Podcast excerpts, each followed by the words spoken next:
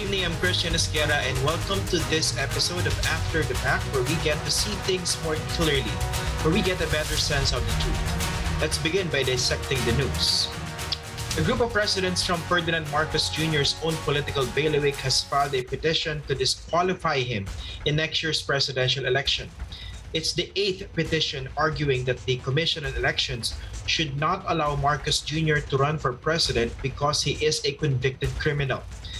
In 1995, a Quezon City court convicted him for not paying his income tax, but the Court of Appeals modified the ruling two years later, removing the prison term but ordering him to settle his tax deficiency. Tonight, we'll look into the arguments raised by the group represented by attorney Christian Monsod, one of the framers of the 1987 Constitution.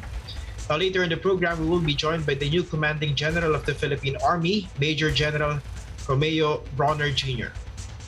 Now, be part of our discussion. Send us your questions and comments on our YouTube live chat or tweet us using the hashtag ANC After the Fact. Joining us tonight is uh, attorney Ray Paolo Santiago, the executive director of the Ateneo Human Rights Center. He's also a co-counsel of the new petition seeking to block the presidential candidacy of former Senator, Senator Ferdinand Bongbong Marcos Jr. Good evening, attorney RP, and thank you for joining us on the program. Good evening, Christian. Uh, thank you very much for the invitation to be here. Okay, yours is the eighth petition seeking to uh, prevent the candidacy for president of uh, Ferdinand Bongbong Marcos Jr. First, let's talk about the group that you are representing. What exactly is this group? Uh, this group are this group is um, they're coming from La Union in the Ilocos region, and they are uh, victims of the martial law uh, era so they are uh, a number of them are actually claimants and have been able to get compensation from the Human Rights Victims Fund. So they are really uh, determined to ensure that uh, they make sure that there is no impunity that happens, that there is accountability uh, by uh, the Marcoses, and uh, they look into again the background of former Senator uh, Ferdinand Marcos Jr., and uh, they are very much interested to add their voices to this uh, petition to disqualify uh, former Senator Marcos based on his four convictions before the regional trial court. And as you mentioned, as affirmed by the Court of Appeals. Okay, how, how big is this group and uh, how important is the upcoming 2022 presidential election for them? Okay, I don't know the exact number of the group Christian. Uh, but those who came here, um, there were around eight of them, and uh, they were the leaders of the group. And in, in fact, they claim to be genuine Ilocanos. No? So uh, for them, they wanted to also let the public know that there is no such thing as a solid north, uh, that they are really scrutinizing those who are running for public office. Okay. Let's go to the arguments raised. Is there any new argument that your petition uh, decided to raise compared to the previous seven petitions? Yes. Uh, you're correct that there are seven petitions, but actually, out of those seven petitions, four are for the cancellation of the certificate of candidacy, and four are for disqualification. Now, ours is asking for the disqualification of former Senator Marcos. Uh, the thing that uh, we put here, we argued uh, very determinedly that due to the conviction, and if you look at the provisions of the National Internal Revenue Code, which was in effect at that time, uh, you would see that there is a special perpetual disqualification for a public officer who has failed to file his income tax return. And the four convictions of former Senator Marcos Jr. pertains to this provision. So we are uh, adding this as part of our arguments for the COMELEC to take into consideration. Did you also consider the other argument previously raised, uh, the issue of moral turpitude because of the because of the material misrepresentation? Ibig sabihin, sinungaling siya sa COC na final niya? We did. Uh, in fact, dun sa moral turpitude, uh, ang sinasabi kasi namin dun sa moral turpitude, pag sinabi nating moral turpitude, uh, it comes together with a criminal conviction. Eh. Pero hindi lahat ng criminal convictions ay sinasabi nating merong moral turpitude, Christian. Pag sinabi nating moral turpitude, siguro in a layperson's terms, eh, meron talagang tatigasan ng ulo at uh, medyo merong uh, intent na hindi sumunod dun sa batas. So, tax evasion, according to the Supreme Court, no, in uh, non-payment of taxes, is really considered as part of moral turpitude. Um, that's why that's part of the arguments that uh, Marcos Jr. has been convicted four times by the regional trial court. And this uh, involves moral turpitude. Okay, but your uh, the, the the main argument that you decided to raise was the perpetual disqualification from holding public office by virtue of violation of the tax code. Is that correct? Actually, they're all there, Christian. Uh, I just emphasized it earlier on uh, simply because you you were asking ano ba yung medyo bago dito, no? So ito yung medyo bago dun sa inad natin dito. Okay. Uh, how about the idea that uh, this this tax conviction, because of the violation of the tax code, also rendered uh, his being a um, bona fide voter or registered voter under question? That's correct. Uh, actually, that one uh, has also been um, put there in other petitions, uh, but that is a necessary accessory penalty. That once you are convicted, um, there is an accessory penalty of disqualification from your right of suffrage. And uh, we do know that in order to be qualified to be to, to run for president, you must be a registered voter. So you cannot be a registered voter if you are disqualified to actually vote. Uh, so what what we are seeing here is that one, he lacks a qualification, which is um, being a registered voter. And at the same time, there is a disqualification because there is a special disqualification to run for public office. And we, both items are due to his four convictions. But the fact that he was allowed to vote previously and to even run for public office, and in fact, he became a senator and also he ran for vice president, though he lost in 2016.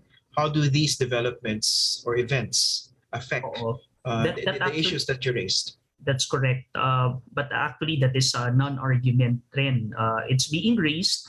Uh, it just so happened that no one raised it at the time when he ran for senator. And uh, maybe the closest that I can um, let our televiewers know about is the case of Senator Grace Poe. Remember that Senator Grace Poe ran for senator, won for senator, but no one questioned being a natural born citizen, except when she ran for president. In short, people become more scrutinizing, especially for the highest positions of our land. And definitely uh, for many, for the petitioners and even for the council, uh, our point here is that we only want the best candidates especially those who are running for the topmost position in our country. So this is our contribution in ensuring that uh, we have the best candidates put forward there. Okay. Now, of course, we know that he was convicted in 1995 by the uh, Quezon, by a Quezon City Regional Trial Court. There was a prison term, right? Uh, That's correct. Three years, is that correct? Three years? That's correct. Uh, as far as I remember, three years. Okay.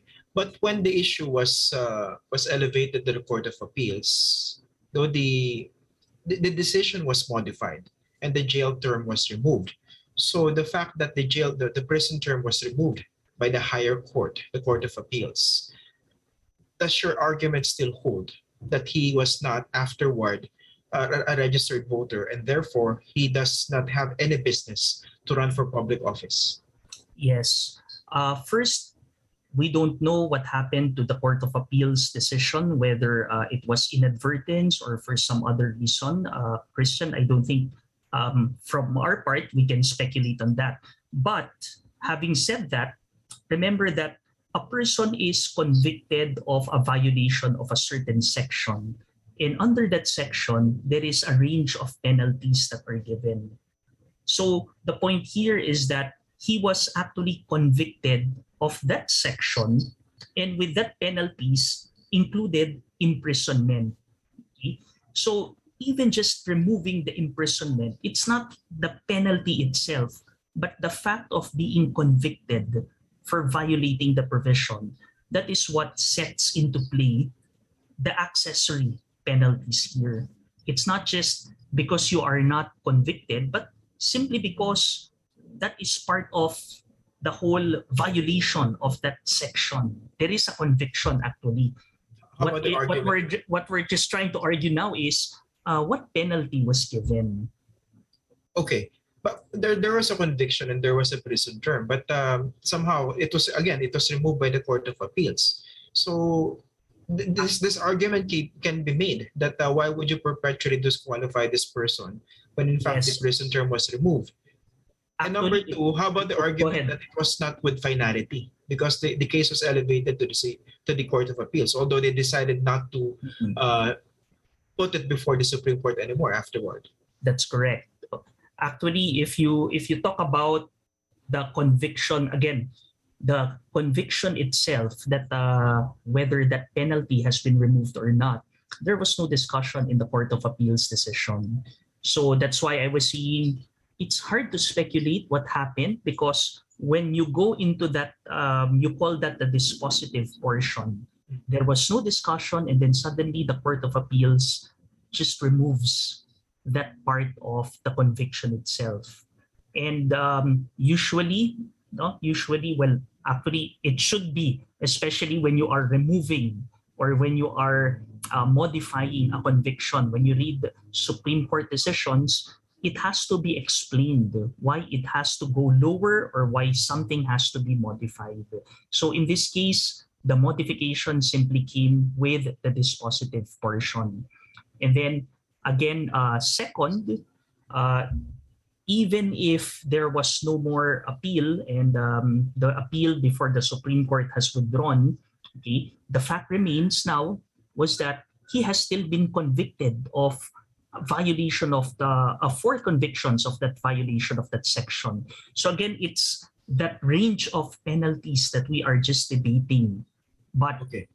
there's that anomaly still. And that's why we, we want the COMELEC to actually settle this. Okay, just to clarify things, uh, so do I get it to mean that um, because there was a conviction in the first place, non-issue na kung nagkaroon man modification sa Court of Appeals, whatever the reason was, although the reason was not given according to you in the dispositive portion. So the fact that he was convicted in 1995, that's it. Correct, correct. Because remember, that conviction includes no that range of penalties. Pe- pe- Pero Hindi yung was- argument, oh, attorney, they- they can also argue na this was not uh, this, this was not a ruling made with finality because that was just in the lower court. Correct. I agree with that, Christian, and that is the reason why. No, that's the reason why we're bringing this as an issue, and we are trying to settle this because, of course, in a in a case like this, there will always be two sides, and we are listening to our side, and we're seeing that, well, whether it was inadvertence, kung bakit ba hindi in-include ng uh, Court of Appeals yan, biglang parang uh, bigla na lang nawala dun sa dispositive portion, walang discussion. Again, we don't know. But for us, no, uh, then that has to be scrutinized by our institutions, by the COMELEC itself, no, Okay. or later on if anyone appeals all the way up to the Supreme Court. But No, that indeed has to be settled.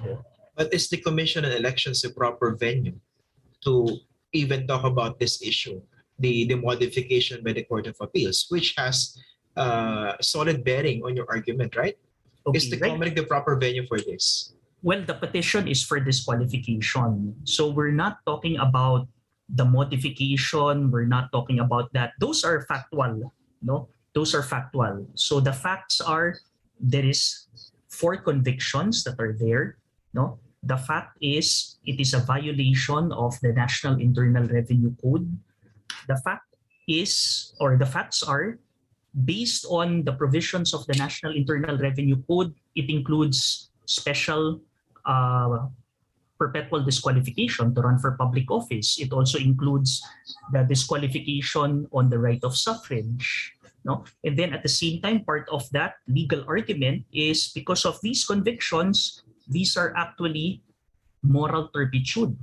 No, that under our omnibus election code, um, violation or conviction based on moral turpitude is also a disqualification. So these are facts based from our side.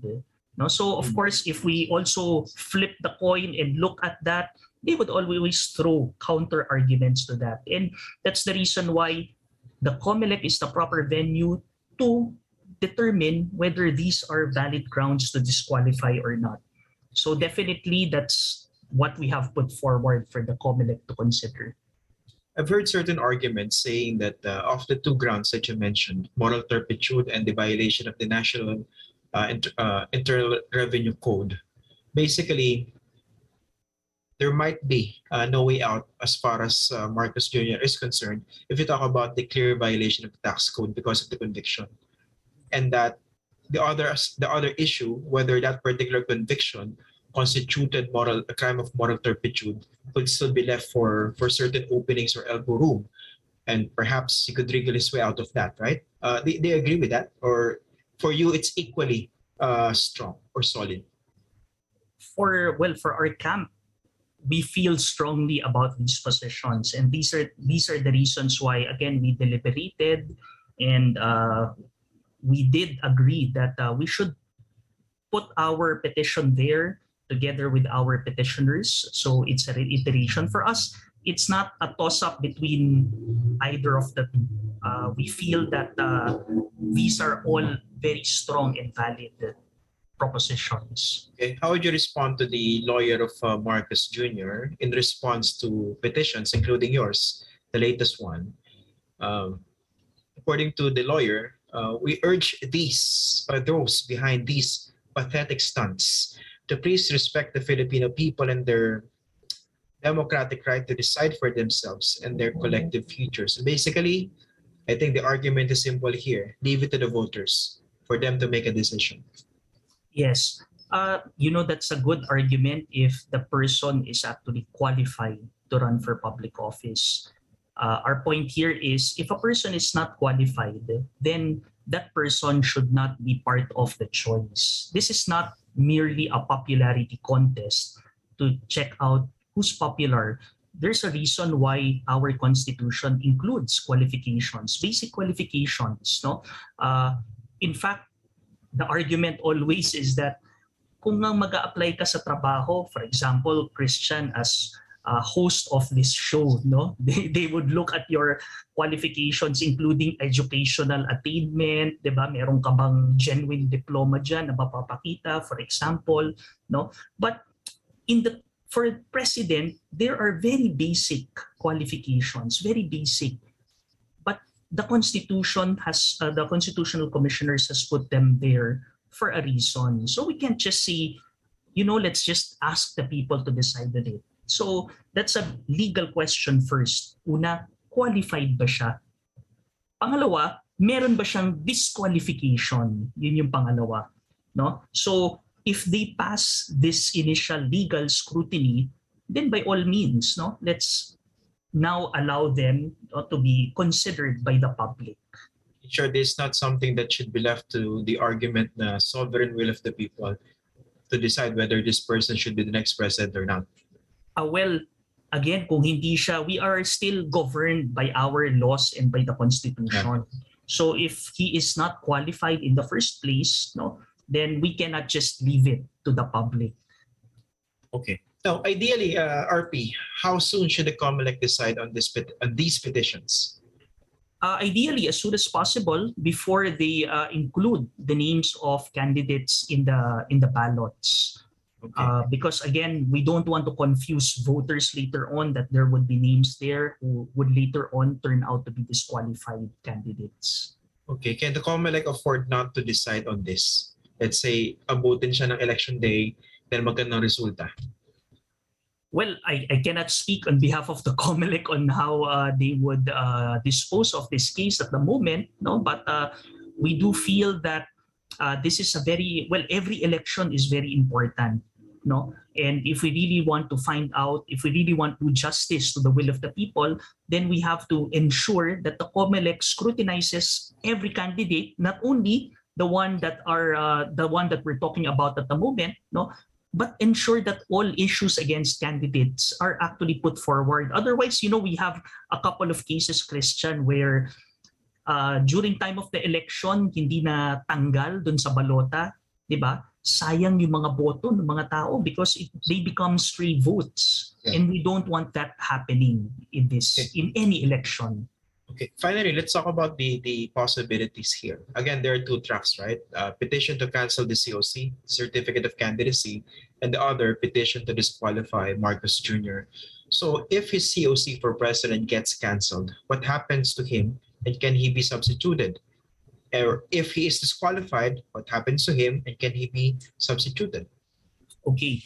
If the if the coc is actually cancelled it's as if no he he has not been um he he was not uh, a candidate at all. Walang tumakbo. parang walang tumakbo no? So there is really no substitution. Okay uh, but if he is disqualified okay based on section 12 no um, he can be substituted Okay, pero dapat same name?